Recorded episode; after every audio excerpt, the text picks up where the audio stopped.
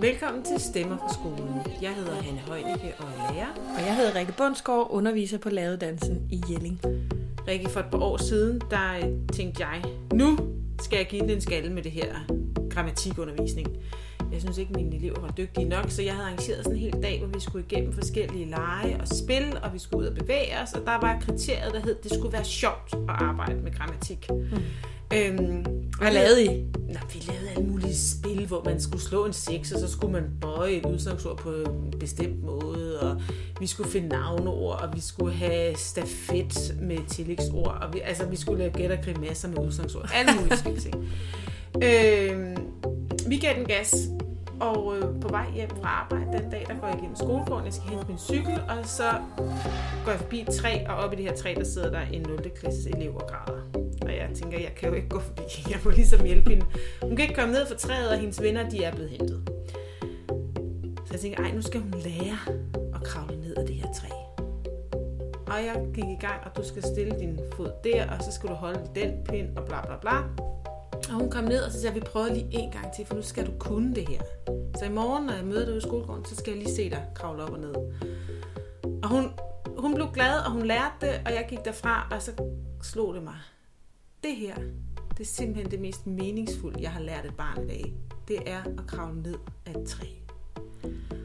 Fordi jeg kom lidt i tvivl om, altså al den sjov, jeg havde haft med min tredje klasse, øh, kunne de egentlig overføre det?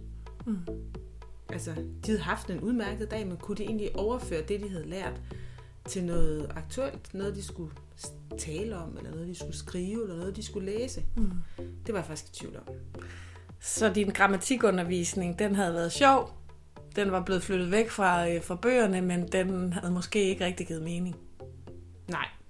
Vi havde måske fået noget andet ud af det, end det, jeg havde tænkt. Ja, det er jo også meget godt nogle gange. Lad os sige det sådan på en pæn måde. Men på en måde jo også lidt ærgerligt øh, at bruge tid på at arbejde med sprog, og så ikke rigtig kunne se, hvordan at det, at, øh, at det kan anvendes. Mm. Øh, vi har jo lavet en del podcast om meningsfuldhed, Hanne, og, øh, og det man kunne spørge sig selv om, det er, kan grammatikundervisning overhovedet komme til at give mening? Mm. Fordi du er nok ikke den første lærer, hvad enten man har siddet med grammatikundervisning inde i, øh, i forskellige materialer inde i klassen, Nej. eller har været ude i skolegården, som har spurgt sig selv bagefter, var det her meningsfuldt? Eller skulle jeg hellere have lært nogen kravle ned fra et træ?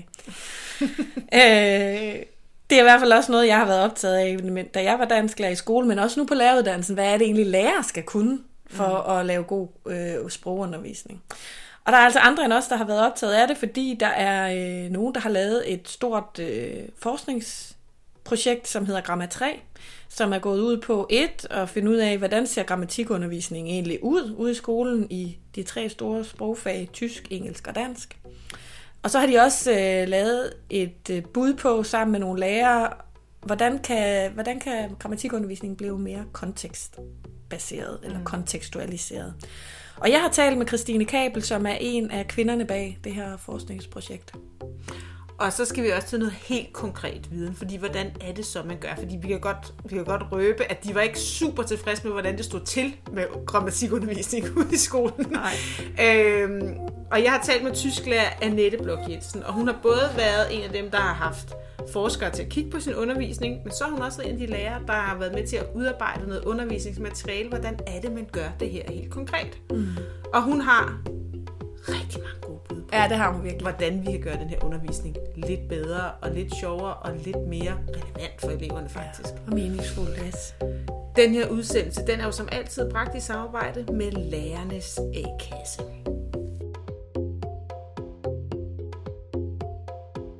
Christine, tak fordi du vil være med i Stemmer for skolen.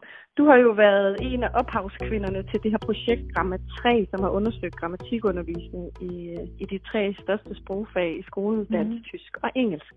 Vil du ikke starte med lige kort at fortælle, hvad det helt konkret er, I har undersøgt i Gramma 3-projektet?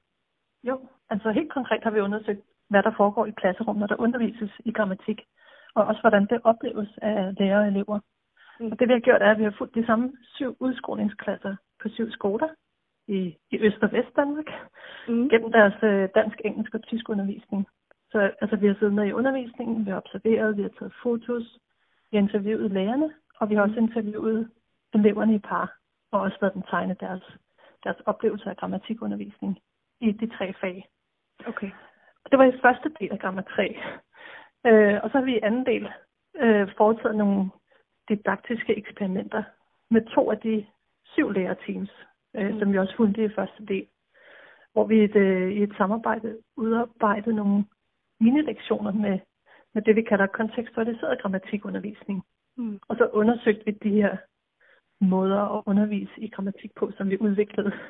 Ja. Øh, og det gjorde vi, fordi der er jo, der er jo helt forskellige traditioner og også øh, praksiser i, i de tre fag. Ja. Så det vi var interesseret i, øh, var at undersøge, hvordan grammatikundervisningen kan udvikles på meningsfulde måder i de tre fag, og også hvilke udfordringer kan der være. Så man kan sige, både lave en status på, hvordan ser grammatikundervisning ud derude, og så også nogle bud på, hvordan kunne vi, kunne vi ændre praksis. Ja, præcis. Og med ja. en hovedvægt på status, kan man sige. Det var ja. primært et etnografisk studie, hvor vi havde fokus på grammatikundervisning. Men i forlængelse af det, og faktisk som en del af det undersøgende, ja. udviklede vi også de her didaktiske eksperimenter for at komme videre i en forståelse af, hvad karakteriserer eksisterende praksiser, og hvad kan man gøre for at, at udvikle eksisterende praksiser i, i hvert af de tre fag. Og også i et samarbejde mellem ja. lærere på tværs af de tre fag. Ja, okay. Hvordan, hvis nu det her grammatikundervisning, øh, hvordan definerer I det? Hvad, hvornår er der tale om grammatikundervisning? Ja, altså, det vi, det vi, altså i grammer 3 har vi defineret grammatik meget bredt. Øh, ja. Som noget, der kan, det kan angå sætningen og dens ordmateriale, altså syntaks og morfologi, som også klassisk er, er det, der øh, for de fleste vil være grammatik. Ja, ja. Øhm, og, og grammatikundervisningens indhold. Men, øh, men i grammatik har vi også forstået øh, grammatik som noget, der kan angå mindre dele af sproget, men også større sammenhængende dele. Mm. Og som noget, der både kan handle om struktur alene, mm. men også handle om sammenhængen øh, til, øh, til kommunikationssituation, og altså øh, det at se på grammatik øh, som, som valg, som øh, sproglige muligheder for at skabe betydning i forskellige kommunikationssituationer. Mm. Så det er det bredere perspektiv, end man sådan, som du også siger, et, som vi måske normalt kender grammatik, hvor man forestiller sig, at man sidder og bøjer ord, eller sætter kryds og bolle. Ja. Det er bredere, og, og når vi definerede det så bredt i grammer 3, var det også fordi, vi var interesseret i at undersøge, hvad foregår der egentlig, mm. når der er grammatikundervisning. Og det kan være mange forskellige ting. Det kan være netop en, en undervisning, der trækker på, på mere øh, traditionel, øh, traditionelle indholdsområder, men også ja. noget, der eksperimenterer og måske trækker på mere funktionelle øh, måder at forstå grammatik på. Så derfor gik vi så bredt ud ja. i vores, i vores på, ligesom, af grammatikundervisning. Ja. ja, for at være sikker på at få øje på det hele. Præcis. Ja. Hvorfor øh, er du optaget af, eller hvorfor var du optaget af at, at, at undersøge øh, grammatikundervisning? Altså, hvad er det, der er vigtigt ja, ved at det?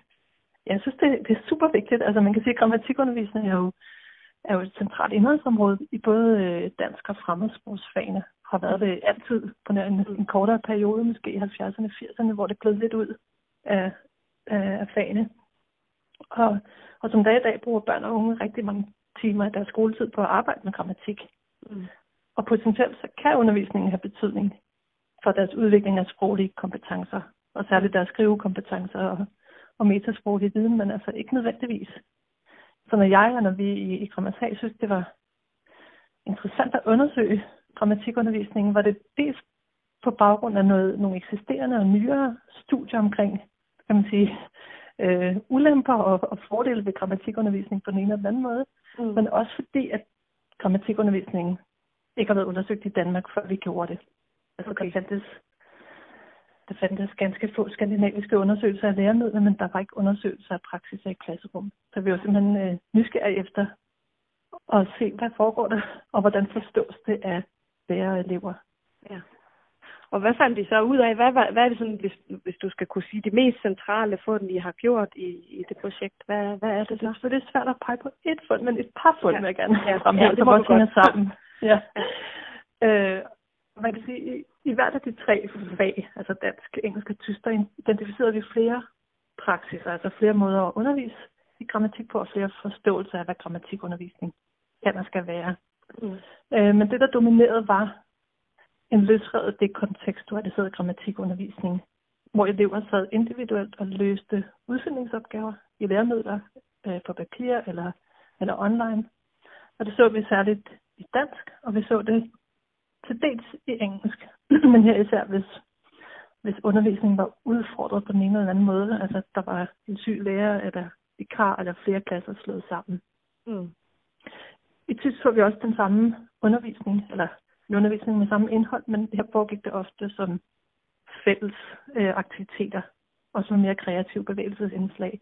Men stadig med et fokus på, kan man sige, grammatik og sprog som, som noget, man undersøgte som løsrevet øh, øh, bidder mm. i undervisningen. så det kan man sige, det er et hovedfund, den her dominans af en mere løsrevet dekontekstualiseret grammatikundervisning. Ja. Øh, med de her mindre forskelle, der er også øh, mellem fagene. Ja. Men så kan godt... Vi, ja. Jeg fortsætter bare. Ja, så, så kan man sige, at i engelsk registrerede vi også, at grammatikundervisning overvejende var implicit. Det vi gjorde i grammer 3 var at undersøge eksplicit grammatikundervisning, ja. altså når der blev rettet en opmærksomhed mod det i klasserummet.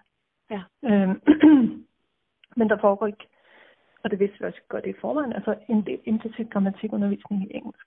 Okay. Og vi så også, at der hos lærerne var en modstand mod en eksplicit grammatikundervisning, og den alene blev forbundet med altså løsredet, og det kontekstuelt ja. grammatikundervisning. Ja. Øh, og implicit kunne være, at det ligesom at, det, at der blev øget den samme dialog øh, ved starten af hver time, med mulighed for, at eleverne så kunne opdage, os sige, måden at stille spørgsmål på engelsk, eller en ja, okay. bestemt øh, rækkefølge af, af led i en bestemt type dialog. Okay, men det blev ikke gjort eksplicit, at det var det? Det blev gjort eksplicit. Altså læreren pegede ikke på, være opmærksom på, at, eller hvordan man nu kan gøre det. Ikke? Der er mange muligheder for at gøre det eksplicit. Så det, det så vi også i engelsk. Og så så vi i, i dansk og tysk også øh, ansatser til, til kontekstualiseret grammatikundervisning, hvor der blev talt om sproglig valg fælles i klassen, og undervisningen blev forbundet med især skriveundervisning i dansk, men også litteraturundervisning, og med mundtligt dialogarbejde i tysk. Okay.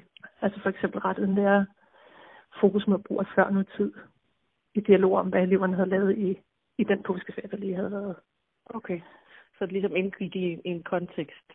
Det indgik i en kontekst, ja. hvor eleverne selv producerede sprog, kan man sige, på skrift eller, eller mundtligt. Ja, det så vi ikke i, i engelsk, det så vi kun i, i dansk og, og tysk. Okay. Og så som den sidste ting, hvis ja. ja, ja, men lad os det, det er vigtigt. Ja, som, er, som er, er en interessant ting, som trådte frem i, i dansk og engelsk. Øhm, og, og angår den, øh, den løsredede dekontekstualiserede grammatikundervisning, der så vi, at altså, i nogle klasserum fyldte den meget og lå først i timen, eller havde sin egen overskrift. Mens i andre tilfælde havde den en art pausekarakter. Lidt på niveau med frilæsning. Altså for eksempel kunne, hvis der var 20 minutter tilbage, kunne eleverne vælge mellem at læse deres egen bog, eller lave nogle flere opgaver i grammatik læremidlet. Mm. Øh, og den havde den her art pausekarakter, både på den måde, men også ved, at eleverne i en del tilfælde havde høretelefoner på, der var ro i klassen. Eleverne sad alene, de skulle ikke arbejde for tolkene, som man jo ellers gør især i dansk. Øh, læreren kunne sidde og lave andre ting, mm. og øh, som der også var øh, behov for, og, og er behov for en lang skoledag.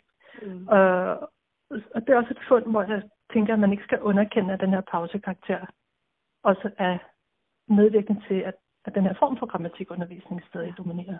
Ja. Så man kan sige, at det er nærmest også lidt sådan et klasseledelsesværktøj. Nu skal vi have noget ro og noget fordybelse, så nu tager vi vores grammatikhæfte frem, og så sidder vi hver især og kigger lidt i det. Ja, det Eller kan det være, og det kan også ja. være et skifte fra, fra mere krævende kollektive fælles ja. fortolkende aktiviteter, ja. som, okay. som kræver noget på en anden måde, og ja. som man også bare kan have behov for et skifte fra. Ja. Altså både, både lærer og, og elever. Men det jeg hører dig sige, det er, at i dansk og tysk undervisning, der, var, der så I, i meget kontekstløs grammatikundervisning, og lidt, der, der havde mere sådan karakter ja. og knytte sig til en kontekst. Ja, ja. præcis. Og ja. vi så enten det ene eller det andet, vil jeg sige. Okay, okay. Vi så ikke den samme lærer gøre begge dele. Nej, okay. Så det, okay. Så, det så enten eller, og især enten eller. Øh, løsred, det kontekstualiseret. Ja. Nu har I undersøgt det på, på 7. og 8. årgang. Tror du, tør du sige, at det er noget, nogle, nogle tendenser, som, som man måske også ville se, hvis man undersøgte det på andre årgange? Øh, ja, altså det, det tror jeg. Ja. Det, det tror jeg ud fra, at, øh, at som jeg nævnte øh, tidligere, så er der lavet nogle, nogle øh, læremiddelundersøgelser i dansk. Mm. Og øh, der kan man i hvert fald se, at nogle af de læremidler, som, som ligesom er, er forbundet også med den her type undervisning, også dominerer i indskolinger på mellemtrinnet. Mm. Så det kan være et tegn på det. Mm. Øhm, jeg kender engelsk og tysk mindre godt som fag, fordi jeg selv har et, en rod i, i dansk Ja. faget og dansk didaktikken. Øh, så i hvert fald i forhold til dansk, så Ja. tror jeg, Og jeg sige, at det jeg tænker også, hvis man bare har en lille smule gang ude på skolerne, så er det jo heller ikke Ja. sådan, at man bliver helt overrasket over, at, øh, at det er det her, I har fundet. Altså, det er jo, min, min egen erfaringer er, at Ja. det foregår. ja, der er meget øh, diktat Ja. og mange, øh, og mange øh, sådan Ja. bøjninger af, af navneord og tillægsord og så videre. Ja. Ja. Og så er det jo sådan, at, og det kan man jo også godt høre, når du fortæller om det, selvom, selvom at du, du meget fint præsenterer jeres resultater, at I jo også forholder jer øh, kritisk i projektet til den her meget kontekstløste øh, grammatikundervisning, som foregår. Mm. Hvad, hvad, øh, hvorfor? Hvorfor forholder jeg kritisk til det? Hvorfor er det ikke så godt, at vi bruger så meget tid i skolen på kontekstløs grammatikundervisning? Altså man kan sige, det er, jo, det er jo ikke i sig selv et problem. Altså det gør ikke skade, men, Nej. men problemet er, at det jo heller ikke synes, i hvert fald hvis man kigger på, på effektstudier fra udlandet, så synes det ikke at have nogen betydning for elevers læring. Nej, Man kan sige, at det i den forstand er meget tid at bruge på noget, der ikke har en betydning for elevers læring. Ja. Så kan det jo have nogle andre, andre værdier end, end netop i en lang travl og måske lidt urolig skolehverdag. Altså netop pausekarakteren, men er det nok til, at det skal fylde så meget? Altså, vi kunne Altså, sikkert også bruge pauserne på noget andet. Ja. Ja, Så, så, så, så det er det, der gør det problematisk. Og især kan man sige, i lyset af nogle af de nyere studier, øh, vi også øh, har trukket på i Gramma 3 og været inspireret af fra England, hvor, hvor man kan se, at det griber man gra- grammatikundervisningen an på en anden måde, så, så kan det have en, en positiv betydning for elevers øh, sproglige kompetencer, særligt deres øh, skrivekompetencer. ja, så det du siger, Og der er, altså, sprog. der, der er et alternativ til, altså man kan godt arbejde Ja, så der er et alternativ. men Det kan jo ikke Ja. kun foregå på den måde. Det har vi jo også kunne se i, i dansk og tysk i Danmark, Ja. der er også flere praksiser.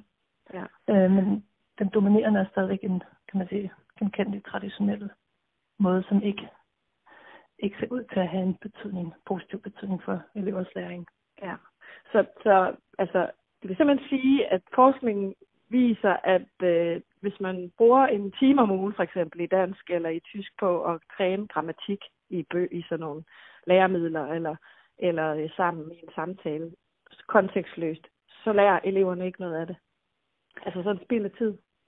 Ja, det kan man sige. Det er i hvert fald spidstid, hvis, hvis perspektivet er, at det skal have en betydning for, for at de kan skrive hele sammenhængende tekster. Ja. Altså, der kan man ikke se en virkning hverken på korrekthed eller, eller kvalitet af deres tekster. Øh, så kan, er der jo selvfølgelig andre muligheder for at lave undersøgelser. Altså har det betydning for deres for kognitiv udvikling på måder, man ikke kan måle, eller Mm. altså det at arbejde med strukturer, eller kan det have betydning for deres stavning isoleret set, i isolerede sætninger. Mm. Altså der er også noget, der tyder på, at det kan have en, en betydning der. Så, øh, så når vi grammaterer peger på, at det ikke har nogen betydning, så er det i forhold til, betyder det noget for deres øh, skrivekompetencer? Mm. Så hvis man tror, at ens elever bliver, bliver bedre til at skrive øh, korrekte tekster, ved at de arbejder kontekstløst med grammatik, så, så, så, så tror man fejl. Altså, jeg kan ikke se det i hvert fald, når man måler på det, at de skriver hele tekster i, i nye situationer. Så er det jo ret vildt, at man, hvis man, øh, hvis man kigger i, i de mest brugte læremidler til dansk i hvert fald, og, og i det hele taget sådan i de materialer, man, man bruger ude i skolen, Mm. at det så er så udbredt. Hvad, Mm. hvad, tror du, hvad tror du årsagen er til, at grammatikundervisning på den måde er så udbredt? Er det fordi, man ikke, at man måske, at, det, at den viden ikke er kommet ud til skolerne, eller, eller Ja, jeg tror ikke, at, at den viden er kommet ud, hverken på skoler og, og måske også først nu, så småt på læreruddannelser. Ja. Øh, men ellers så tror jeg, altså, der, der er flere ting, der har betydning for, at, at grammatikundervisningen ser ud, som den ser ud. Mm. Øh, en ting er, er traditioner. Øh, noget andet er den her pausekarakter, Ja. som kan en, en helt anden værdi.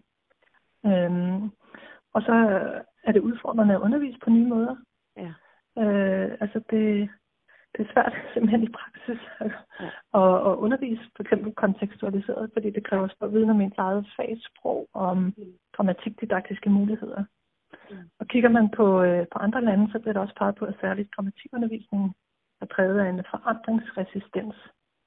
Altså der mm. hænger sammen med de her tre ting. Det, det, det er nogle ret rodfæstede traditioner, og måske pausekarakteren, og så det, det udfordrende. øh, og man kan sige, dansk og til dels engelsk er jo primært fortolkende fag.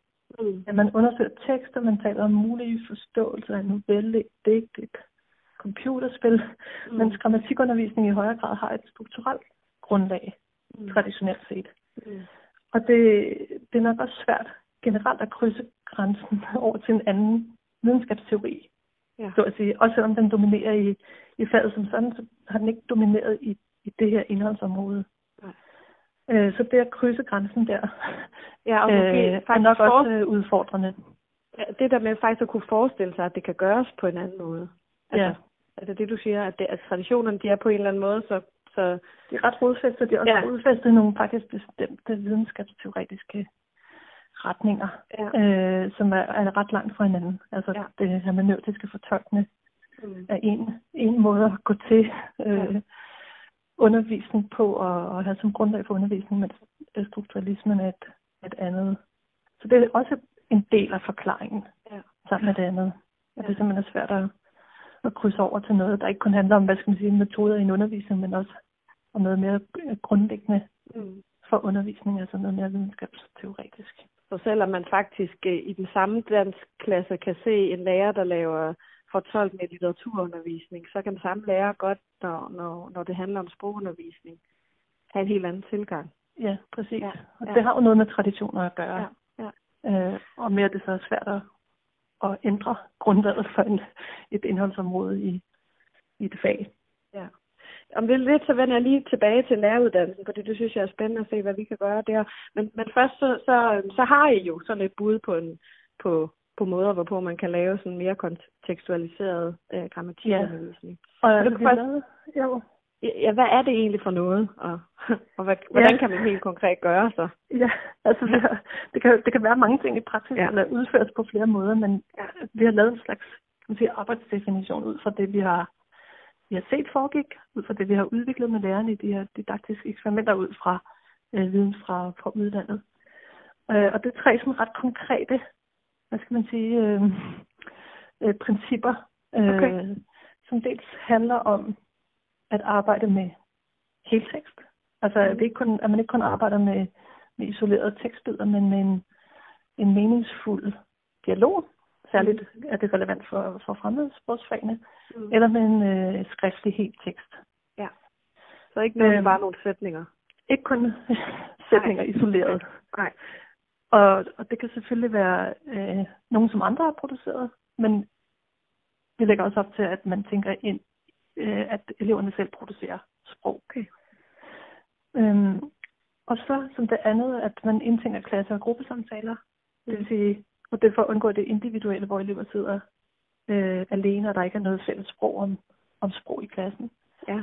Øh, men at man netop har klasse- og eller gruppesamtaler, hvor man kan lave fælles undersøgende og dialogiske samtaler om, om øh, tekster. Mm. Og så at man tænker øh, sammenhæng mellem flere sproglige niveauer ind. Altså at man støtter eleverne i at se forbindelser mellem øh, grammatiske valg på ordsætnings- eller tekstniveau og så den kommunikative situation. Ja, okay. Så, og det, det kan ske på flere måder jo. Altså, man kan man kan tage udgangspunkt i, at eleverne selv skriver, og så retter man fokus mod det, eller man kan, tage, man kan, man kan starte et andet sted og øh, have fokus på, på en, øh, en professionel tekst, tale om den, og eleverne selv skriver, vende tilbage. Så der er mange muligheder for, hvordan man ligesom vil øh, sammensætte aktiviteterne. Ja. Men at de her tre ting gerne skal være til stede. Ja. Men det er jo nogle fine principper egentlig at have som sådan et udgangspunkt, når man også måske kigger på sin egen undervisning. Hvordan, hvordan kan jeg kan jeg få det til at ske? Ja. Altså, så det vil sige, at hvis man arbejder med, med sprog på ordniveau eller sætningsniveau, så skal man på en eller anden måde reflektere det op i, i, i den kommunikationssituation, det indgår i. Ja, ja. og have fokus på, på valg. Ja, Og man kan se, det, det vi også lægger vægt på med de her klasse- og gruppesamtaler, er også, at, øh, at eleverne øh, får lov og mulighed for at komme til ord med deres egne erfaringer. Mm. Altså, at det ikke bare er læreren, der står og siger, se her, når I gør det, så har det Mm. den her betydning. Mm. Men at man virkelig tænker ind, at eleverne får mulighed for at være med, undersøge og bidrage med egne erfaringer, fordi der jo typisk ikke kun er én rigtig måde at gøre noget på i en Nej. bestemt situation. Der kan være flere øh, valgmuligheder, Ja. og, og det handler om at få øje på dem. Ja.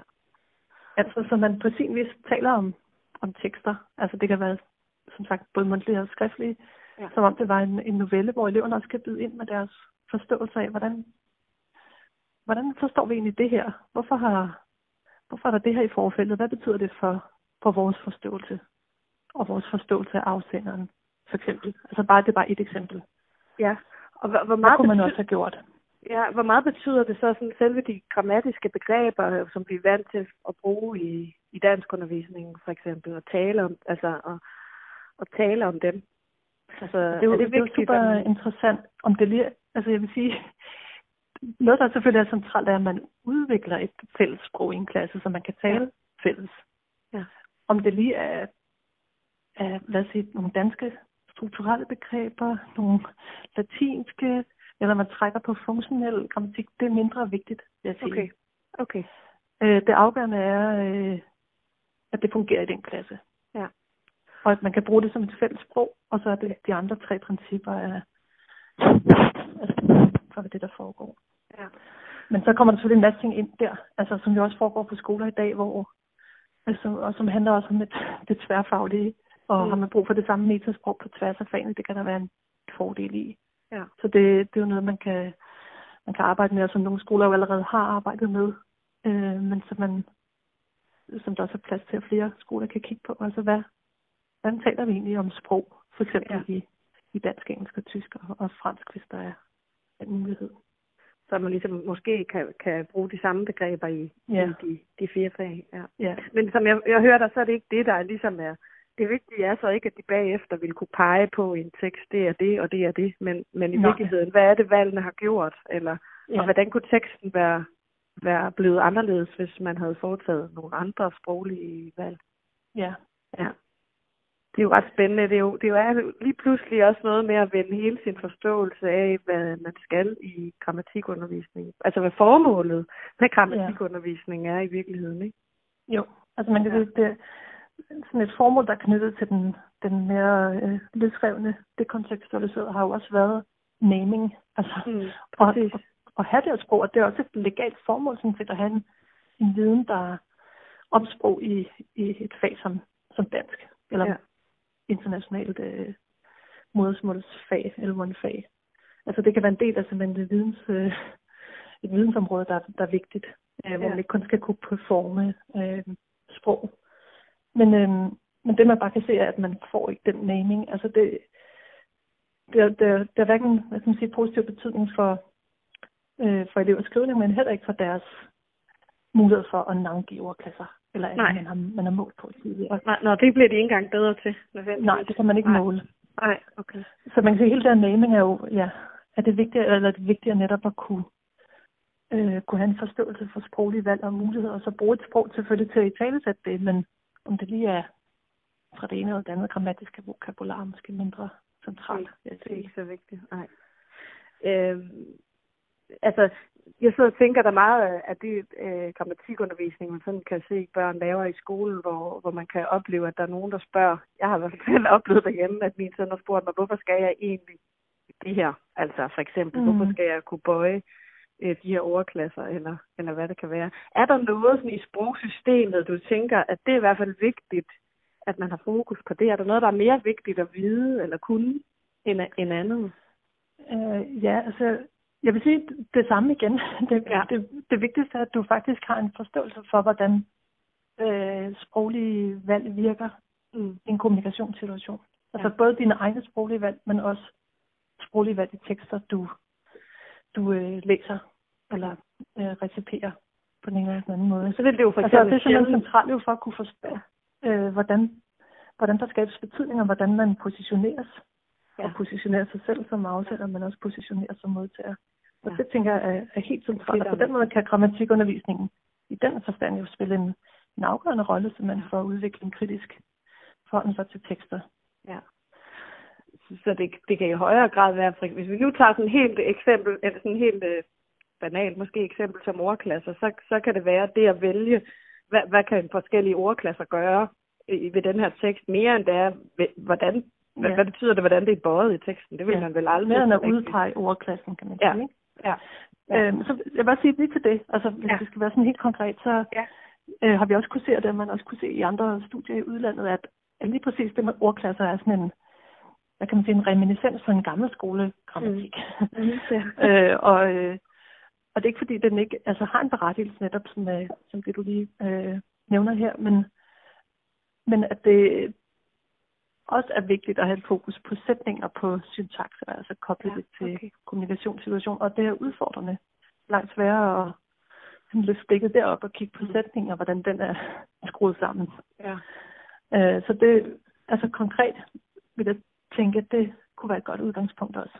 Mm. At have et fokus på, på sætning, hvis man skal gå lidt videre end det, der især foregår.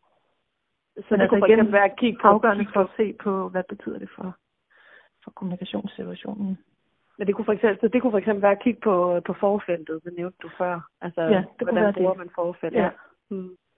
Okay. Det kan også være, hvordan bruger man en, en, øh, en ledsætning til at øh, udvide ja. øh, indholdet i en sætning. Altså der kan være mange sådan, ja. vinkler ind på, på det, men hvor det handler om at også udvikle et sprog for, for sætninger og dens opbygning. Ja. Og koble, koble viden om det til, til kommunikationssituationen.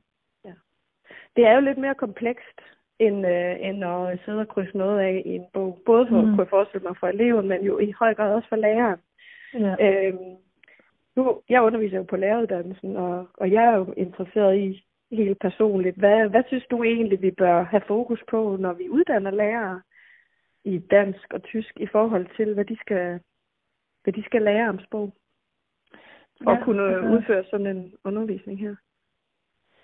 Ja, det, det kan jo potentielt blive en lidt længere diskussion, men altså for, helt kort, så synes jeg, at, øh, at øh, kommende danskere bør vide rigtig meget om sprog, og de bør vide rigtig meget om, hvad der er hvad skal man sige, relevant, relevante måder at skabe betydning på i deres fag. Ja. Øh, det gælder dansk, men det gælder også øh, selvfølgelig de andre sproglærer. Mm. Øh, og så bør de også øh, støtte sig, hvordan, hvordan gennemfører man de her mere undersøgende og dialogiske klassesamtaler. Mm.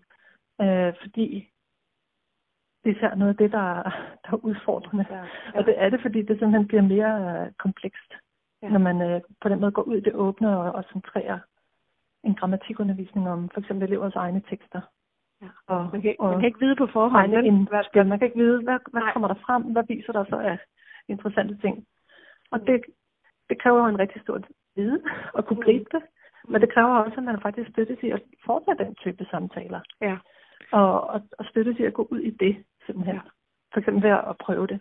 Ja. Øh, og der kan man sige, Øh, den diskussion, der selvfølgelig knytter sig til det, der er læreruddannelsen, er jo er kort set øh, fra, fra fagenes øh, perspektiv. Altså man, ja. det, det tager 40 ECT-spring at, at blive dansk der til enten indskoling mellemtrin eller mellemtrin udskoling.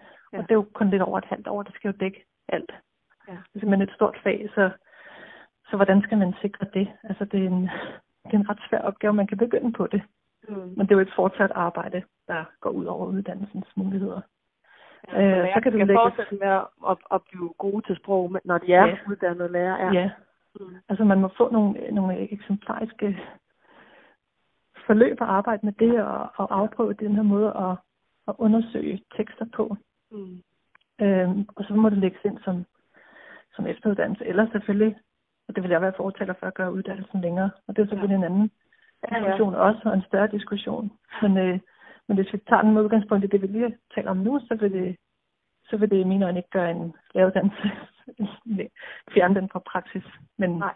men tværtimod øh, ved at give mere øh, tid og gøre den længere, mm. øh, kan kommende lære meget bedre mulighed for at gå ud og agere i praksis på en reflekteret og, og også for dem selv meningsgivende måde. Ja. Så jeg tænker, at det, altså, vejen til praksis er faktisk en længere uddannelse, hvis vi tager lige det her grammatikundervisning som et, et udgangspunkt. Ja. Og hvis vi siger, at inden for de rammer, der er nu, så vil, så vil du sige, at opgaven på læreruddannelsen i høj grad var egentlig at give eksempler på, eller lade, lade de studerende forsøge de her samtaler med, med ja. hinanden og med underviseren, sådan så... Altså fordi begynde det, at arbejde, det ligger jo også lidt inden for andre områder af læreruddannelsen, ja. men altså begynde at arbejde på, hvad er egentlig det fagspecifikke? Ja. Hvad kan være centralt? Hvilke, hvilke tekster arbejder vi egentlig med i faget, og hvad, hvad skal eleverne skrive? Hvad er centralt her? Det, altså det er der jo allerede, kan man ja. sige. Ja, ja. Men at koble grammatikundervisning ind i, i det, ja. vil være ja. oplagt gennem nogle eksempler. For selvfølgelig kan man ikke dække det hele af nej. på den korte tid, man har. Nej. Og det er jo den samme udfordring, lærer står med ude i skolen og kan have den. Ja. Ikke? Altså, vi kunne ja. altid godt bruge noget mere tid, men, øh, men det synes jeg også er en opfordring til, til mig selv og andre undervisere på læreruddannelsen. Vi skal måske også kigge på nye, mere kontekstualiserede måder at arbejde ja, hvordan kan man, på her. Hvordan kan man gøre det? Ja. Men altså, det er jo kompliceret. Nu øhm, kommer tre et eksempel, som vi også har, har, har beskrevet her, der med forfeltet. Mm. At, øh, at i en klasse, hvor de arbejdede med det, både i, i dansk, engelsk og tysk, så var det, blev det utroligt kompliceret. Altså bare udpege, det er jo kompliceret i en 6. klasse. Ja, altså øh, fordi, hvad forfeltet er. Det er overhovedet forfeltet. Hvad taler ja. vi egentlig om? Er det ja. lidt, sådan lidt regel om, at det er før verbet, men der er det jo ikke noget, der er infinitiv og sammensatte verbaler. Så, Nej. Og så bliver det lige pludselig meget mere komplekst, og kræver også en viden om ledsætninger ja. og alt muligt andet. Og det gør det i en 6. klasse, men det gør det sådan set også på lederdansen. På den måde er det ret komplekst, så snart man bevæger sig ud over de her løsrevne tekstbider. Mm. Mm. Men altså, der må man jo vælge noget, nogle få eksempler ud, tænker jeg, på læreruddannelsen og arbejde ja. med det, og kompleksiteten ja. i den, og, ja. og hvordan man håndterer det også i, i de her undersøgende samtaler. Ja. ja, man kan sige bare det at kunne at blive i stand til at, at gå i gang med at undersøge sproget, kan jo være en, altså en færdighed i sig selv, ikke? Altså jo. få øje på, hvordan spørger jeg, og og øh, ja, hvordan går jeg egentlig til teksten? Det er jo, det er, ja, ja. det er meget spændende. Øh, og noget af en udfordring for os alle sammen lyder det til. Hvis du nu her til sidst, Christine, skal, skal give dit bedste råd, eller dine bedste råd til, ja. til den lærer, der sidder og lytter og tænker, at det her det vil jeg faktisk gøre. Jeg vil godt prøve at ændre på min, lidt på min praksis her. Hvad, hvordan kommer man så i gang? Altså, jeg vil lave nogle små forsøg, og ikke tænke, at jeg skal lave min undervisning helt om. Altså, det mm. kan man jo ikke, og slet ikke med altså slet ikke, når den er indlejret i, i meget dominerende nej, nej. i skolen og ens fag. Altså det kræver, det kræver mod, og det kræver tid, og man må tage det step på vejen. Så jeg vil lave nogle små forsøg, for eksempel i ja. forbindelse med, med produktive aktiviteter, altså hvor elever skaber dialog eller skaber små tekster. Øh, så tænk ind, hmm, hvis jeg lige her skal rette et sprogligt fokus, ja. hvad kunne så være relevant her? Hvad kunne jeg tage fat i, som som øh, giver mening i forhold til den øh, mundtlige eller skriftlige tekst. Ja. Og hvordan kan jeg have en, en lille samtale med eleverne om det? Ja.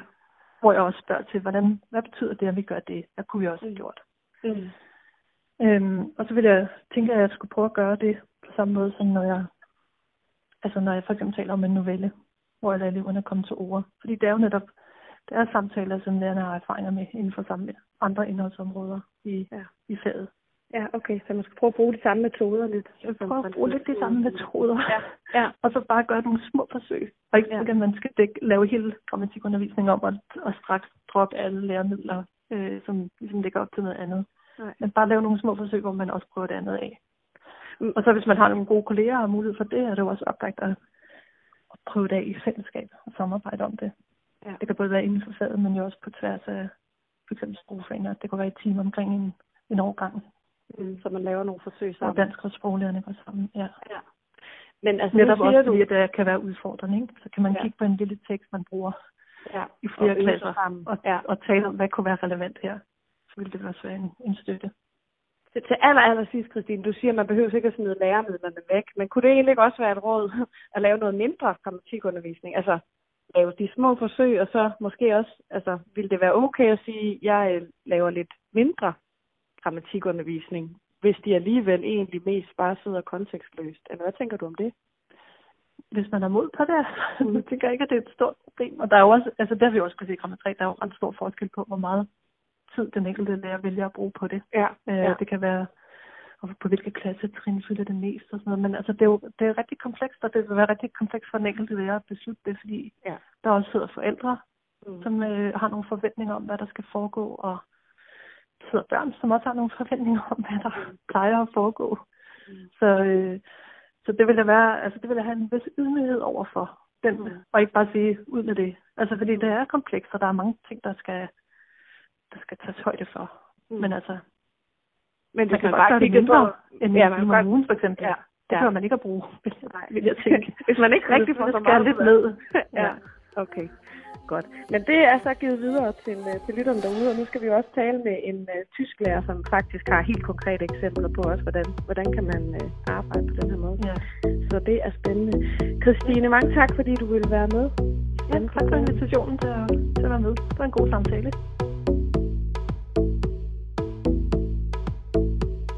Jeg er lærer på en skole i Lyngby, Tungårdsskolen, og jeg underviser i tysk blandt andet. Og jeg underviser i tysk på mange årgange. Altså jeg har altid 5. til 9. Mm. Og har haft det alle de år, jeg har været lærer. Det har jeg været i 14 år. Og jeg elsker tysk. Du bist die Annette. Ja, ich bin die Annette, genau. Øh, men jeg skal lige høre, hvordan kom du i berøring med det her projekt Gramma 3? Ja, altså jeg, jeg interesserer mig for sådan en overgang.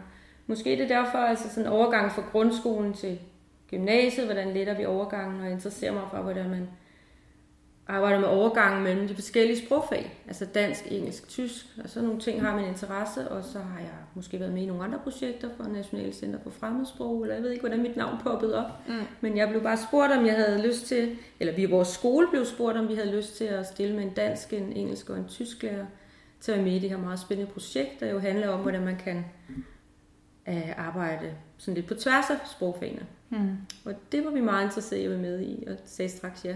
Og vores skoleledelse bakkede det også op, ikke? så vi fik nogle timer til det. Har det, altså, føler du, det har påvirket dit arbejde, eller Ja. ja i hvordan? Jamen jeg tænker, altså jeg har altid arbejdet med grammatik sådan i kontekst. Det her, mm. det her lige fra starten af har det været sådan noget, jeg, jeg har faktisk også gået en bacheloropgave om det, da jeg uddannede mig. Øhm, hvordan man kunne gøre det. Og, men det, der har påvirket, det er vel i virkeligheden, at vi som lærere har fået tid i skolen, hvor jo ellers man har travlt til at sidde og, og diskutere nogle af de her ting og prøve at udvikle noget sammen med, med nogle af, af forskerne fra projektet. Altså det vil sige, projektet startede jo med, at de bare skulle observere os, og så skulle de interviewe os efterfølgende. Men så efter det, da resultaterne var kommet frem, så, fik de, så fik, gik de ind i noget mere arbejde, og så udviklede de øh, med nogle af lærerne så nogle, nogle projekter, der blev afprøvet i undervisning, og det var vi så også med i. Ja. Så vi var med til at, at udvikle sådan et, jeg ved ikke, hvor meget jeg skal komme ind på det nu. Jo, det må du egentlig godt. Var det både, altså var det jer, der udviklede, var det et Ja, samarbejde sammen var- med forskerne? Eller? Det var også i fællesskab, altså dansklæreren, engelsklæreren og mig, tysklæreren, mm. og så forskerne, som, hvor der var en tilknyttet til hver af os lærere, mm. som havde det sådan fag som sit speciale og interessefelt, og så hende, der var leder af projektet. Det startede med at være Christine, men så var der en anden, der tog over, Han Møller. Ja. Det tænker jeg som lærer må være mega fedt. At få lov til at nørde lidt sit fag, det er noget, man, man desværre jo ikke rigtig har tid til. Ja, nu smiler jeg. Det var nemlig rigtig, rigtig dejligt. Det var virkelig skønt, at man kunne sidde der og planlægge sådan helt ned i detaljer, og det var jo nørderi. Ja. Altså, men også det, at, øh, at sidde med en af, af dem, der har sådan en rigtig god teoretisk viden, og så den, man selv kommer med, fordi det er jo ikke, fordi man ikke holder sig opdateret, men, Nå, men men det har var bare øh, praksisviden. skønt. Ja, Ja. ja, ja, ja. Men jeg tænker også det der med at få talt danskfaget op som et sprogfag. Ja, det var, meget, øh, det var meget sjovt at gøre, og det var jo noget, der også gav os lidt blod på tanden, og vi snakkede om at fortsætte med det. Og nu har vi nogle fagdage, vi skal til at planlægge, og der havde vi jo faktisk snakket om, hvornår kan vi gøre det her igen? Og der tænkte jeg lidt, at jeg skal se, om jeg kan Shanghai en engelsk og en dansk lærer, som så kunne gå ind. Og det, der var det spændende, var jo, at vi forsøgte at gøre det sådan om de samme elever. Mm. Så hvis man kan finde, og fagdagen hos os er sådan årgangsplanlagte, så hvis man kunne finde engelsklæreren på årgangen, mm. dansklæreren på årgangen, mm. fransklæreren på årgangen, hvorfor ikke? Og så tysklæreren også, ikke? Og så lave noget igen på sådan Men en vi, fagdag. vi kommer lidt ind senere på, øh, hvad I har lavet i det der projekt, ja. hvor I sat sammen. Men først vil jeg egentlig, fordi jeg tror, at der er mange af vores lyttere, der tænker, hvad er kontekstorienteret grammatikundervisning egentlig? Ja. Altså sådan i praksis. Ja. Vi har hørt Christine fortælle om det på sådan lidt mere teoretisk, men, men hvordan synes du, hvad, hvad, hvordan vil du definere det for en, der ikke vidste, hvad det var? Ja, altså, jeg tror, man kan tænke det på forskellige måder. Jeg vil gerne sige, hvordan jeg tænker det. Altså, jeg tænker, at øh, grammatik, det skal man undervise i. Det er ikke sådan, at det skal være hemmeligt for eleverne, hvordan sproget er bygget op. Så, øhm, så skal man jo bare tænke over, hvordan man underviser i det. Og mm. der øh, er jeg ikke tilhænger af sådan nogle udfyldningsopgaver eller grammatikportaler. Øhm, men mere, at man kommunikerer, og man så også, øh, når man bruger sproget kommunikativt, får rettet elevernes opmærksomhed hen mod noget øh, struktur eller form i sproget samtidig. Hmm. Og det tænker jeg lidt, at det er det, der for mig er kontekstualiseret grammatikundervisning. At jeg henleder deres opmærksomhed på, prøv at se, hov, nu gør vi faktisk sådan her, og det er fordi sådan og sådan, og nu skal vi bruge det til det her, eller nu når vi skal bruge det til det her, så bliver vi nødt til at gøre sådan her, mm. for sådan er sproget lavet eller bygget op. Og er det ikke smukt? Altså, eller er det ikke fantastisk? Og se, hvor nemt det er. Og så sammenligner jeg med vores eget sprog, eller med engelsk, eller med, i dag var det finsk, og hollandsk. Det var lidt sjovt. Altså sådan, hvordan er det egentlig på hollandsk, ikke? Ja. Og så sidder der en dreng i klassen med den der viden, mm. og så lærer jeg jo også noget. Jeg synes, altså sådan noget med, hvordan er er der noget, vi kan sammenligne med? Altså have flere sprog i spil faktisk. Ja. Det har vi egentlig lavet en podcast om for et par år siden. Oh, så. om tidlig sprogstart, hvor de nemlig også brug alle de sprog, som der er i klassen. Ja. Og det synes jeg faktisk Ja. er en god pointe. Og nu har de fået til efter, efterårsferien, for det var faktisk noget, der bare opstod spontant. Øhm, det der med, hvordan vi lige... Øh, det var at bøje et verbum i nutid. Altså endelserne.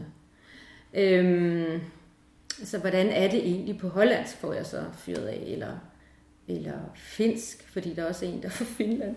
Og så var der også en, der var fra, og der kunne arabisk, og så, øh, så sagde han, "Nå, til efter efterårsferien, så skal jeg altid lige finde ud af det, for vi bliver nødt til sådan at sætte det op på tavlen, mm, mm. ved siden af hinanden, og se, om der er et eller andet system, der ligesom er ens på nogle måder. Ja. Det synes jeg var vildt spændende. Ja. Og det er jo det der med at henlede opmærksomheden på en struktur i sproget. Hvor altså, Altså- de giver en, en meningsfuld samtale med børnene. Det ikke? gjorde det altså lige der i hvert fald ja. faktisk i dag. Jeg, fordi jeg var jo helt tændt på det selv. Jeg synes, det var så spændende at høre, hvordan ham der fra Finn, eller fra Holland, det var ham, der kom med sit eksempel i dag. Så nu venter jeg spændt på de andre. Øhm, ja. Men ellers så er det jo også noget med sådan, når vi kommer tilbage fra ferien, så hvis jeg skal give sådan et meget konkret eksempel, øh, fordi nu det her, det var jo noget med at stå bøje et verbum på tavlen i en eller anden forbindelse. Jeg husker ikke engang, hvad det var, vi at lave. Men det er, jo, det er jo noget, der bare sker. Altså sådan, jeg tænker, så, så er vi ved at lave et eller andet, skal vi bruge det, så må jeg nogle gange hente deres opmærksomhed på en eller anden struktur, for at vi kan gøre noget. Vi har jo brug for det sprog til at gøre det, vi skal gøre, mm. når vi skal kommunikere. Så men, men når vi kommer tilbage fra ferie, så, så plejer jeg at have lavet sådan en, og jeg tænker over det i min ferie, hvad skal jeg nu tage billeder af den her gang, for jeg skal jo ikke rigtig noget, når der er Tage billeder covid-19 af brætspiller så, i pejsen. ja, så er det sådan noget ild i pejsen, og så vil jeg sige, at jeg har været øh, i mit sommerhus, og jeg har haft ild i pejsen, og vi har spillet brætspil. Mm. Og når jeg gør det, så bruger jeg jo perfektum, altså før nutid. Og det, det danner man så på en særlig måde på tysk, som er lidt anderledes end på dansk. Så man siger, jeg har i mit sommerhus været, mm. jeg har brætspil spillet. Men, men taler jodask. Ja, det kan godt være. Ikke? så jeg ser ikke det der, men ja, jeg har ikke set stjernekrig, men ja, det gør man nok. Og så, og så opstår det meningsfyldte, altså det er jo min hele tekst øh, på tavlen med mine billeder, og så er det bare en lille tekst til hvert billede. Mm. Og så og så er det jo min, jeg giver jo noget af mig selv, altså det er jo mine billeder, og det er min ferie, og den bliver stående på tavlen, fordi så bruger de den til at finde ud af at sige noget om deres egen ferie. Så går jeg ikke rundt og hjælper, og jeg har jo selvfølgelig henledt opmærksomheden på den her sproglige struktur, der er, sådan så man kan få prøve at lave nogle sætninger, hvor man kan fortælle noget om sin egen ferie. Så meningen, at vi skal kommunikere om det. Mm. Og For det, det giver jo faktisk mening at bruge, at bruge den, altså fordi hvis du, hvis du sagde det i, Jeg i godt nutid, så ville jo noget, du gjorde lige nu her, ikke? Ja. Og så er det jo ikke noget, du genfortæller, kan man sige. Ikke? Og jeg kunne giver- vælge at gøre det med datid. Mm. Altså, det kunne jeg jo godt lave den med. Men, men lige den der, den, den ville man på tysk lave i perfekt, altså i før nutid, ikke? Så, Ja. så det Men jeg- gør jeg, men, øh, men jeg øver faktisk også, i dag, hvis jeg skal tage et andet eksempel, så, så, ja, hvorfor gør jeg det sådan? Det, det er fordi, jeg kan mærke, nu, nu, jeg har jo også meget erfaring med at undervise i tysk, så jeg kan sådan, jeg har gjort det i mange år på alle, alle hold, altså alle aldre. Og jeg kan jo mærke, hvad det er, de har problemer med. Altså mm. sådan, jeg kan jo mærke, hvor er det, jeg skal sætte specifikt ind måske, fordi noget det tillærer man sig bare, og man kan høre. Jeg kan mærke, at eleverne kan bare høre, at det lyder forkert, hvis de siger, ich heißen, eller mm. ich heißt. De ved godt, det hedder ich heiße, for det har de hørt så mange gange. Mm. Men der er nogle ting, som de har svært ved. For eksempel, så kan de godt bytte rundt på, altså, øh, hvis man skal sige, hvordan var, hvor, hvilken dag var det i går? Mm. Ikke? Så vil de sige, øh, welcher Tag var gæsterne, skal man så sige. Mm. Og det lyder lidt som was. Was, ja, jeg tænker, jeg kommer, jeg kommer ja. også til selv at tænke engelsk faktisk ja. i mit eget hoved, fordi det er det sprog, jeg bedst kan. Ja, og det er jo også det sprog, de bedst kan. Og det de får flest input i. Ja. Så derfor så har det brug for rigtig mange gange input, at det hedder gæsterne var midtvår. Og så har jeg simpelthen indført sådan en, I kender måske de der, du kender måske de der kalender, man har i indskoling, hvor det sådan, her år, hvilken årstid er det, Nå, hvilken ja, ugedag ja, er det, ja, hvilken dato er det, hvad ja. er været Det er meget sådan noget 0. første klasse. Så noget ja, laver jeg så ja. i tysk. Og så har jeg lavet sådan nogle kort, som de skal tale ud fra. Mm. Fordi, øh, for de kan jo ikke bare den struktur. Så de skal sidde og tale sammen først om kalenderen 2 og 2. Hvilken årstid er det? Øh, hvilken måned er det? Og så kommer det her, hvilken dag er det i dag, og hvilken dag var det i går? Mm. Og når de så har gjort det rigtig mange gange, og jeg har, vi har gennemgået og flyttet rundt på alle de her brækker, der hænger på væggen, så kan jeg godt finde på at sige til dem lige pludselig bare sådan, når jeg tænker, nu er den her klasse moden til det. Hvad er det egentlig, vi træner? Altså, hvad lærer vi egentlig her? Og så siger de, jamen, vi lærer jo årstiderne. Ja, og, så, og så til sidst, når de har sagt alt det, de synes, de lærer, så siger jeg, jamen, er der ikke noget mere, vi lærer? Mm. Og så er det, nogen kan jo så godt få den der, de får jo den her sproglige opmærksomhed, hvis man indimellem henleder dem. Mm på øh, sprogets opbygning. Så når vi lærer, er der jo altid en, der finder ud af, at vi lærer jo faktisk også noget om, hvordan man siger i dag og i går. Mm. Ikke? Og hvordan man danner det der. Og så siger jeg, hvorfor tror jeg, vi lærer det? Og det har noget med engelsk at gøre nu. Hvorfor? Hvad er det, man kan komme til at sige forkert? Mm. Altså, det synes jeg bare er lidt spændende. At snakke, have de der snakke med eleverne om, men det er da også spændende. Hvordan lærer man noget? Altså, og, det... og hvad, hvad, hvordan er sproget, og hvordan kan jeg blive bedre til det? Og men det er jo også, øh, altså sproget har jo også altså, tit en mening. Altså der er jo folk, der har konstrueret sprog, har et budskab, de gerne vil ud med, og det budskab kan jo ændre sig i forhold til den måde, du formulerer det. Ikke? Ja, altså, ja, så derfor ja, er det jo en ja, vigtig, en, en ja. noget vigtigt at kunne. Ja. Øh, og du havde et godt eksempel, vi talte i telefon sammen, inden jeg kom herop, ja. om jeres samarbejde, hvor I brugte både Photo. Ja, altså der, der havde vi valgt, at vi ville arbejde med sådan nogle... Øh, Ja, for de der billeder fra WordPress Photo, og vi havde faktisk nogle af os valgte de samme, og nogle, nogle, andre, nogle forskellige. Det var, lidt, mm. det var ikke det vigtige. Og det var samarbejde med dansklærer, engelsklærer og tysklærer. Ja, og forskerne. Det var det, vi planlagde efter Gramma 3, øh, som sådan en udvidet ting. Og øh, hvor vi i fællesskab planlagde og bestemte, hvad vi ville arbejde med. Og det, vi valgte at arbejde med, det var sådan totalt nørdet forfelter. Altså sådan noget med, det, der står forrest i en tekst eller i en sætning, det er jo helt mm. på sætningsstruktur, kan man sige det er måske det, der henleder, altså, som man lægger mest mærke til. Fordi mm. hvis jeg siger øh, øh, på en bjergskråning, det var et eller andet med, på mit billede var noget med, på en bjergskråning, på et eller andet plateau, et eller andet sted, er der en hytte med to mænd. Og så, øh, eller to brødre var det. Og så på billedet var der også faktisk en hund.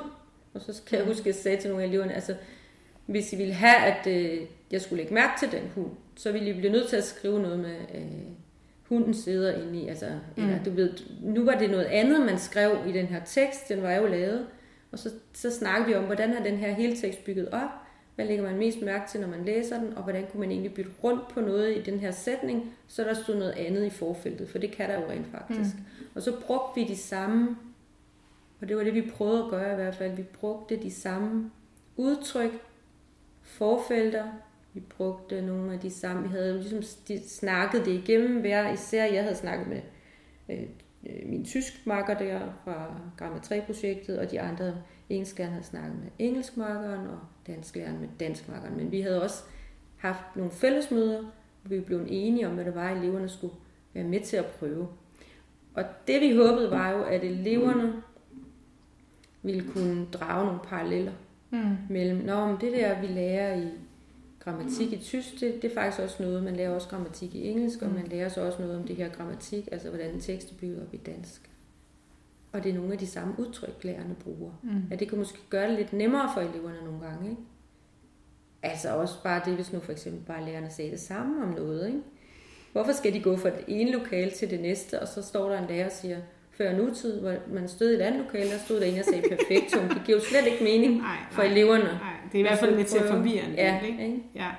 Så jeg har jo tit blandet, altså jeg har altid blandet hold, og så siger jeg altid begge dele. Er mm. det lidt, altså jeg bliver nødt til at sige det begge dele hver gang. Mm. Fordi jeg ved ikke, hvilken dansk jeg lige har haft det. Det er lidt svært at blive helt enige om, hvad man skal sige, tror jeg. Ja, og jeg tror også, at øh, mange lærere, inklusiv mig selv, har det sådan, at man kan godt blive enige om noget, men når jeg er inde i det lokale og har lukket døren, så gør jeg lidt på min egen måde. Ja, eller det sker så meget, og så har jeg ikke overskud ja. til at stå og gøre noget ja, andet, end jeg er vant man, til måske. Ja. Ikke? Ja.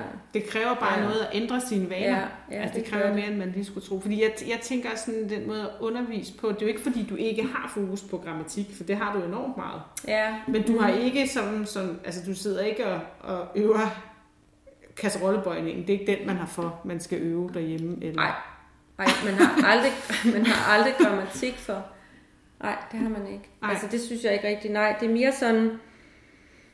Øh, altså, nu 9. de skal snart til sådan en... Der er jo også noget med, der, der er noget, de skal kunne selvfølgelig. Ikke? Så de skal snart til en terminsprøve, og der skal de jo lave en skriftlig fremstilling, og der er også noget grammatik, de skal kunne. Men der er det jo sådan noget med at slå op i en ordbog og vælge en rigtig ordklasse. Mm. Og det er jo super relevant, fordi det er jo ikke alle... Der er, jo, der er jo mange, der kalder det fejl. Jeg kalder det mere sådan sproglige varianter, ikke? altså, det er jo ikke alle sproglige varianter, der skal rettes, men dem, der er meningsforstyrrende, skal rettes. Og hvis ja. du slår forkert op i en ordbog og bruger et helt forkert ord, fordi du ikke ved, at der findes to ord på tysk for ordet skuffe på dansk, Jamen, det er fordi, danske sprog er jo meget lille. Ja. Altså, vi har jo mange ord, der, der lyder ens, ja. men som betyder ja. meget forskelligt. Ja, bakke og bakke og bakke. Hyle, hyle. Altså, som ja. indvandrer er det mega svært. Ja, det er det. Altså. Og derfor kræver det noget at kunne slå op i en ordbog. Det kræver, at man først tænker, hvilken ordklasse leder jeg efter? Og så, så finder den ordklasse, når man har mm. slået det op. Ikke? Mm. Øhm, så, så sådan nogle ting, det øver vi selvfølgelig. Og vi øver også sådan noget... Øhm, Altså alt er øver. Altså så siger jeg til dem, de kan skrive måske 100 ord, og det de skal have størst fokus på, det er måske ordbogsopslag, og så bøjeverbet. Mm. For de kan, de kan ikke koncentrere sig om alle grammatiske områder på én gang. Mm. Og det er jo heller ikke det, man forventer. Nej. Dem, faktisk. Det Men forventer får... de nogle gange af sig selv, fordi de tror, de skal være lige så gode i tysk, som de er i engelsk. Mm. Men det kan de jo god grund ikke være. Nej, Nej. det skal man huske øh, Jeg synes nemlig, det, altså, både som lærer, men også som menneske, der engang har mm. skulle lære noget sprog, der giver yeah. det mening, fordi jeg kan huske selv, øh, hvor hæmmende det var for mig yeah. at skulle øve de her øh, grammatiske ramser, er det jo nærmest i tysk, ikke? Øh, fordi jeg, for, jeg, jeg, yeah. jeg, jeg forstod ikke at overføre det. Nej. Og det har jeg også en oplevelse, jeg har som lærer, at når jeg har sådan noget grammatikfokus, at hvis jeg bare kun laver en masse grammatiske lege, det gør, at vi har det meget sjovt og nogle spil og sådan noget, men det er bare ikke altid, de kan lave den overførsel, der hedder Nej. fra det her spil, hvor vi øver før ny, nutid til, når Nej. jeg skal skrive en tekst. Ja. Altså, Nej, det, det, det er rigtig svært. Det er sindssygt Så det er bedre svært. at gøre. Jeg synes, det er bedre, hvis man kan for eksempel... Øh, altså, hvis man kan have et eller andet, hvor det... Altså, det skal jo også give mening, det man skriver. Tit mm. så skriver man også noget til læreren, ikke? Mm. Man skal jo ikke skrive til læreren, man skal helst skrive til nogle autentiske modtagere, synes jeg. Og hvis man kan lave et eller andet, øh, vi laver e-twinning-projekter, vi er også e-twinning-skole. Øh, og prøv lige at forklare, hvad det er til dem, der ikke er, er ja. med på det. Altså e-twinning er sådan et fællesskab for lærere i Europa, og øh, der er sådan en platform til det, hvor man kan tilmelde sig, og det kan alle gøre.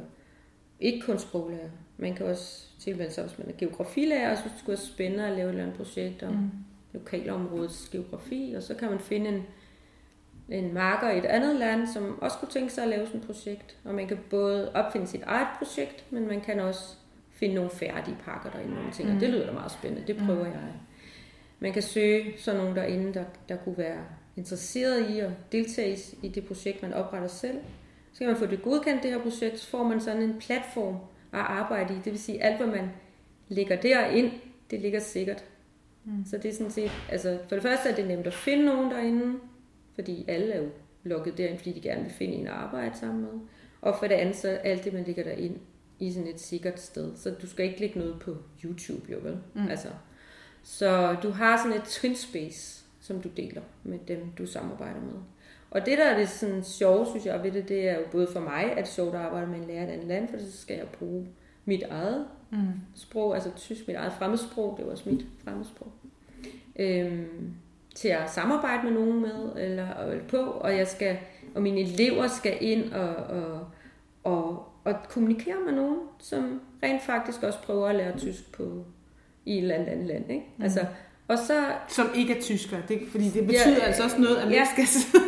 ja, altså jeg har, jeg har ikke lavet tysk projekter med tyskere mm. øh, endnu.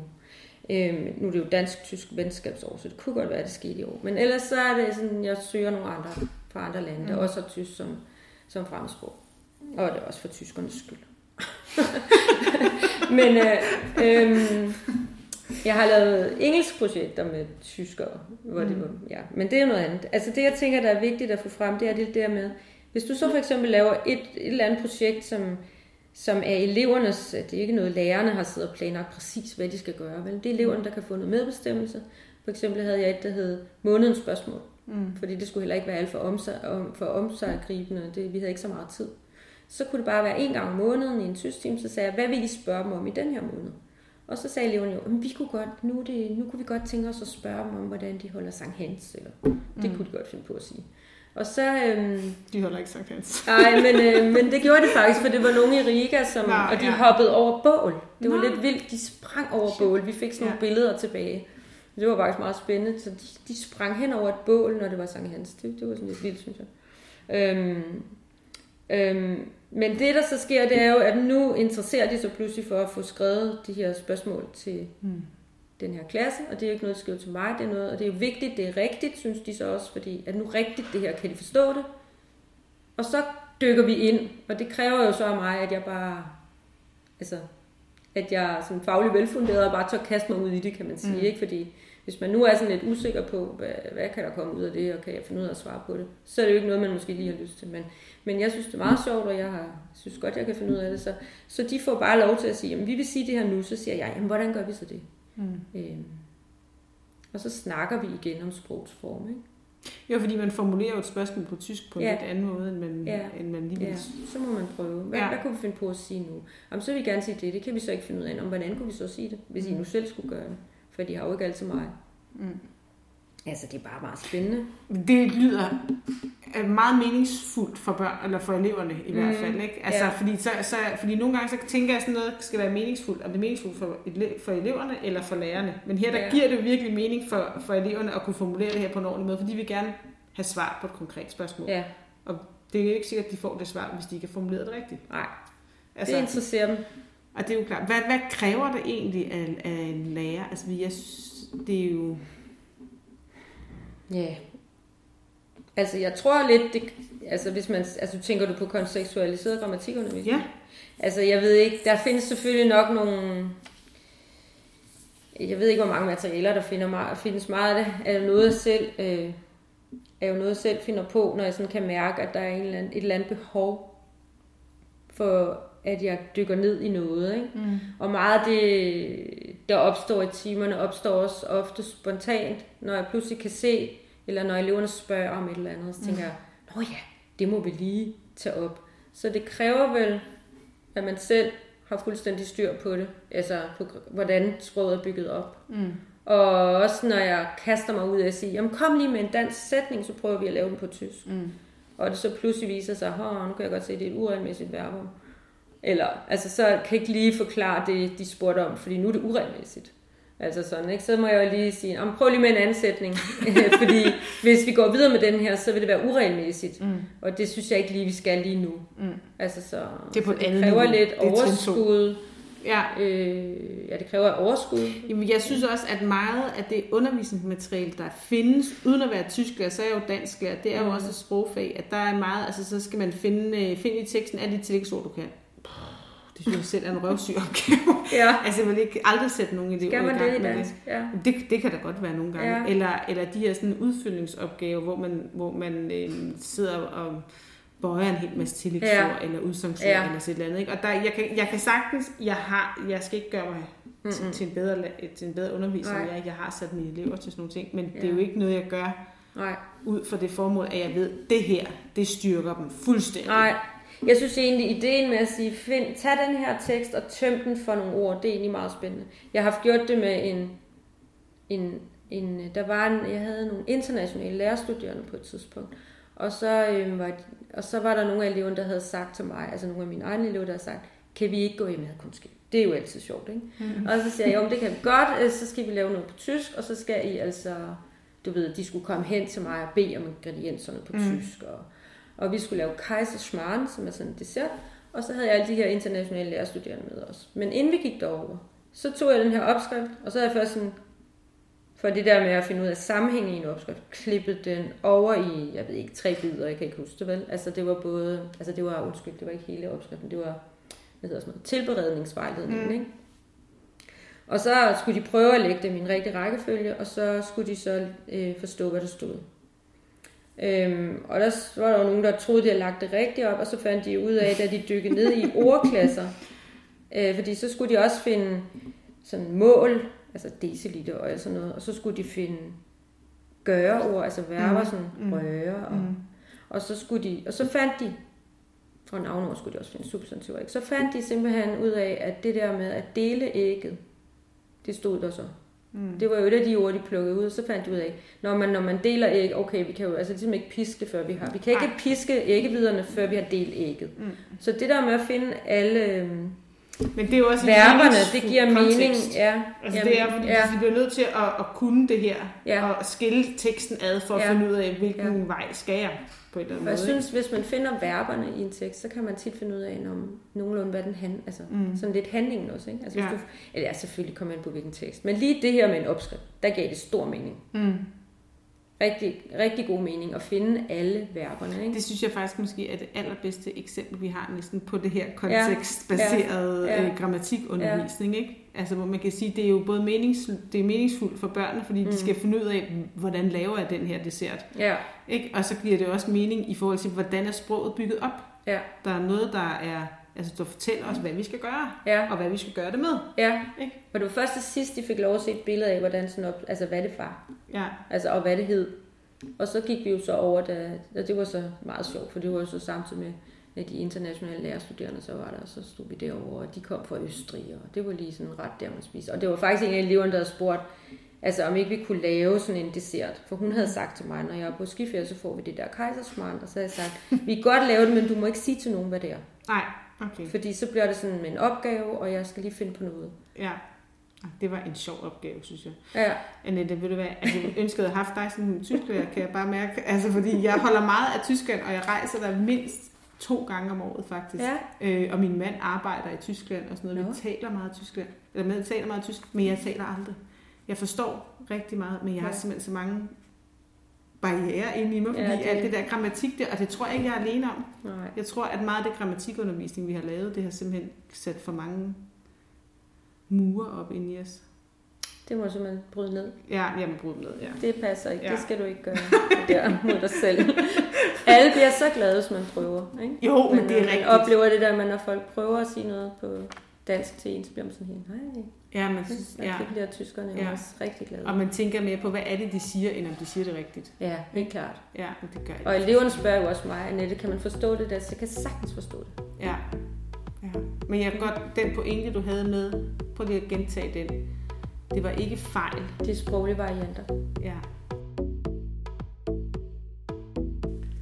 En af formålene med at lave Stemmer fra skolen, Hanne, det har jo været, at øh, al den forskning, spændende forskning, der er om skolen, den faktisk skal ud og gå ud i skolen. ja. Og det, der er fedt ved, ved den her, det her Gramma 3-projekt, det er jo, at de ikke bare kigger på, hvordan står det egentlig til derude, hvad er det, vi ikke gør rigtigt, men faktisk også giver bud på, hvordan kan vi ændre praksis. Mm. Og så kan man sige, at det næste skridt, det er jo os, der skal gå det, det er sproglærerne i skolen, men det er jo også i rigtig høj grad os, der underviser på læreruddannelsen. Mm. Fordi jeg tror, uden at, uden at projektet har været at kigge mig over skuldrene eller mine kollegaer, så tror jeg, at noget af den måde at gå til sprog på, som lærer bruger i skolen, den har de jo et sted fra. Øh, så vi har også et ansvar på, på læreruddannelsen for at finde ud af, hvad er det egentlig, en lærer skal kunne for at kunne arbejde kontekstualiseret med sprog. Øh, det er i hvert fald øh, noget af det, som jeg vil tage med mig i min praksis. Og bruge de her tre principper, som Christine taler om tage udgangspunkt i hele tekster, når vi taler om sprog. Sørge for, at når vi arbejder med sprogsystemet, så gør vi det på klasse- og gruppesamtaler. Øh, sæt sprog i spil sammen og øh, få, blive opmærksom på de, de flere forskellige sproglige niveauer, der er, at der er både valg, man gør sig på mikroniveau, altså nede i sæt, sætningsniveau og ordniveau, men at de jo altid taler op i en kommunikationssituation. Mm. De har betydning. Det jeg gør, de ord jeg vælger, de, den måde jeg bygger min sætning op, de har betydning for den kommunikationssituation, der opstår. Ja. Og det skal kobles lidt på børnenes kritiske kompetence, ikke? At jo. de godt må være kritiske over for det, de får serveret, ikke? Jo, og det er jo det, man kan sige, at sprog er ikke bare noget, der kan få os til at blive bedre til at skrive en novelle, eller øh, øh, bygge en opskrift ordentligt op, eller øh, forstå en fagtekst bedre, men i virkeligheden så, når vi får, bliver opmærksom på nogle af de her valg, så kan vi faktisk også blive rigtig kritiske over for, for alt det sprog, vi er udsat for hmm. til dagligt. Det synes jeg er rigtig, rigtig spændende at arbejde med. Og måske noget af det allervigtigste. Ja, ja måske. Det har vi ikke berørt så meget her i podcasten, Nej. men det ligger lige for at, at blive opmærksom på, hvad, hvad gør de valg, vi tager på sætnings- og ordniveau for, mm jeg for også, konteksten. Altså jeg var også, nu, havde jeg, nu startede udsendelsen med en tilståelse, og jeg har også endnu en, og det er det her med, at man, altså jeg har virkelig også sat mine elever til at løse opgaver i grammatikrytteren som sådan et, et klasseledelsesredskab. Ja. Fordi jeg har haft seks undervisningstimer i streg, og jeg skal have et møde klokken to, der starter, og jeg skal lige have tjekket, om dagsordenen er kommet ud, og den der mail for Jonathans forældre og øh, se om turen i næste uge, om jeg har fået oprettet kontakt til det, hvor vi skal hen, og så videre, og så videre. Og der har jeg da også lige brugt mine elevers tid på, at de skulle sidde og løse nogle opgaver mm. i grammatikrytteren. Hvor du ved, der er nogenlunde ro. Og... De er selv kørt lidt trætte, og så kan ja. de lige sidde og stene lidt med det. Ja. Og så kan jeg sidde lige og få tjekket de mails på Aula og på min Gmail og sådan noget, som, jeg også, som også er en del af lærerarbejdet. Ikke? Mm. Øh, og der, øh, der tror jeg måske, vi skal overveje lidt, vi lærer, om vi ikke skal bytte de, det er fint nok, at man har sådan nogle opgaver, mm. eller man har sådan en, en stund i løbet af dagen. Hvor der er lidt ro på. Hvor der er lidt ro på, og man ikke lige skal bytte den ud med noget andet. Og så kunne jeg også rigtig godt tænke mig, jeg gad vildt godt som dansk at arbejde sammen med en lærer som Annette. Mm. En tysk lærer. Fordi jeg tror, det der med at, at se på dansk fag som et sprogfag, mm. det er faktisk mærkeligt nok noget nyt for mig. Okay, ja. Men det er også et kæmpe fag. Det er jo Og det er jo også en af Christines ja. pointer, at det er rigtig meget fortolkende fag. Mm. Så vi bruger rigtig meget tid på litteratur i dansk, men det er rigtigt. Der ligger jo så meget spændende gennem i det sprog. Det er hun mm. rigtig god til at pege på, Annette, synes jeg. Rigtig god til ja. at pege på. Og det tror jeg, at hvis man kan sætte sig sammen... Øh, en gang i løbet af året og få planlagt et tværfagligt forløb, hvor man arbejder med den samme sproglige opmærksomhed mm. i både dansk, tysk og, og engelsk. Mm. Det tror jeg, ens elever faktisk kan få rigtig meget godt ud af, og man kan jo tage det forslag, som øh, Annette kommer med, at de arbejder med World Press Photo. Mm. Snup det dog. Ja. Tag det og brug det. Billedtekster der, hvad ja. det betyder det for... Ja. Det er mega spændende. Men jeg synes måske også, man kunne overveje, hvis man tør, Christine siger jo, at man skal være modig, hvis man gør det, men at bruge lidt mindre tid på den grammatikundervisning. Fordi som sagt, så er dansk et kæmpe fag, det er tysk og engelsk også. Der er masser, man kan tage fat i, som er relevant og meningsfuldt. Så nogle gange, så skulle man måske ture og sige, vi behøver ikke bruge en hel time på grammatikundervisning i den her uge. Vi kan faktisk godt gøre noget andet. Og, og hvis man arbejder sådan kontekstualiseret med sprog, så vil grammatikundervisningen jo blive en del af meget af det andet, der foregår. For eksempel, når man læser en mega spændende novelle, så vil man få øje på, hvad er det, der gør den her novelle så spændende. Hvordan er sætningerne bygget op, eller hvad er det for nogle ordklasser, der bliver brugt, eller hvad det nu kan være. Mm. Så vi behøver ikke sidde der en time om ugen og sige, nu har vi nået grammatikken. Nej. Der er faktisk lidt at gå i gang med, Hanne. Ja, det må man sige. Det og det er nogle gange lettere sagt end gjort. Der er ingen tvivl om, at det her, det er... der er, der er ikke... Jeg bliver helt stresset ja. efter nogle af vores podcasts. Ja, og der er også en grund til, at det grammatikundervisning har set sådan her ud i rigtig, rigtig, rigtig mange år. Det er fordi, at det er komplekst arbejde med sprog, så vi skal turde kaste os ud i det. Mm. Og turde se det på en ny måde, ja. i hvert fald. Men jeg synes også, at vi skal holde fast i noget af det, som Annette hun sagde i sit, eller mit interview med hende, det var, er det ikke smukt? Er sproget ikke smukt? ja, lad os prøve at få øje på det. Ja. Tak fordi I lyttede med. Vi lyttes ved en anden god gang.